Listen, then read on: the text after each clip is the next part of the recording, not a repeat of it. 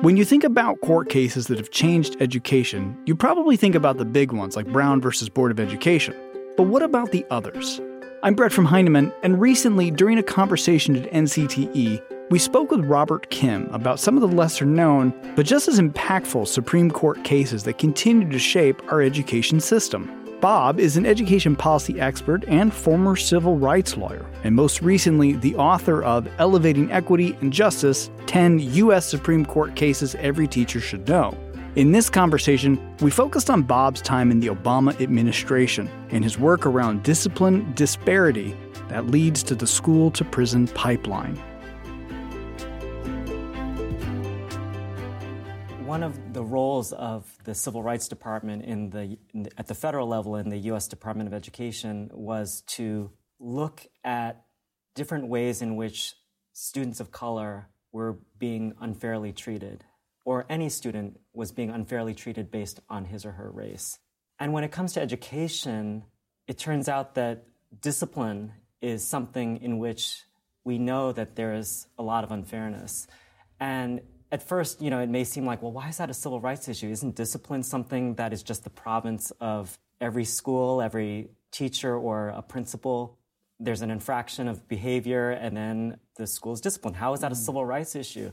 But then you pan out a little bit and you look at the data across the country, and it turns out that um, students of color, especially African American boys and girls, are suspended at three to four times the rate of their white peers.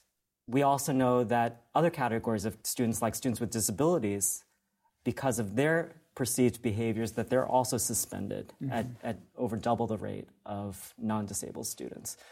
But when you look at, so what we tried to do in the Obama administration is one, capture the data to show across the country that there are these disparities. Two, we would go into civil rights enforcement, sometimes asking districts to explain why their black and brown students were being suspended at disparate rates than, than white kids, and sometimes would come up with uh, remedies for that. And three, we would also wanted to write guidance that would support school districts in first understanding the issue mm-hmm. of disparate treatment in discipline and also help them to find resources or alternatives to suspension that could be more just and keep more students of color, mm-hmm. students with disabilities in the classroom and in schools. So that was some of the work that we did around school discipline. Mm-hmm. And we know that also discipline has a direct correlation to increased incarceration among young people. So that's another reason why focusing on discipline was such an important issue. And in the book, you have a specific case that you reference about due process. Can you connect those dots? That's right. So there was a case in the 70s called Goss versus Lopez. And what lawyers know is that this is a very famous case that established that there had to be at least some minimal due process for students who were being disciplined. What I didn't realize until I had actually gone back and looked at the case was that this was actually a school to prison pipeline case in a way. Mm-hmm. It was it involved students of color who were involved in racial protests in the Ohio area in the 70s. And there were dozens of students of color who were kind of swept in, in a kind of dragnet for discipline and suspension because of some protest and, and unrest that was going on within a particular school or set of schools in mm-hmm. the Columbus area. And so the case established that you can't just summarily kick out kids of color mm-hmm. without any kind of notice to them or their parents or without any kind of hearing or at least a chance for them to explain their side of the story. So it was a due process case that established that there had to be those protections in the disciplinary process. But it actually is also a window into this larger phenomenon of kids of color being suspended at large rates compared to white kids and other more privileged students. If I'm a teacher listening to this, this is obviously very upsetting. I want to be mindful of this. What can I do in my classroom? What should I be thinking about as a teacher? What should my takeaway be here that I can take back into the classroom? I think the first thing is to understand that the law can only do so much, mm-hmm. right? Um, so we can we can establish that patterns of disparate treatment or different treatment for mm-hmm. students based on their race is not lawful. But what we really need to do is to understand why discipline is happening mm-hmm. at different rates and whether there's things that we can do to remedy that. And I think that for many students of color, they're being written up for things like so called willful defiance mm-hmm. or for disrespectful behavior. Mm-hmm.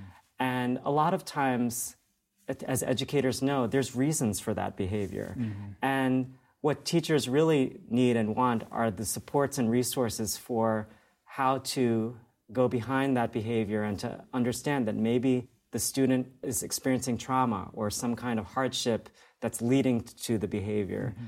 Maybe it's the teacher's perception that a particular student of a different background is acting in a particular way, but it's kind of this divide between the teacher's perception of how a student should behave and the student's own background and set of um, norms for themselves that is not being necessarily coming across as dialogue, but is coming across as disrespect mm-hmm. or as willful defiance.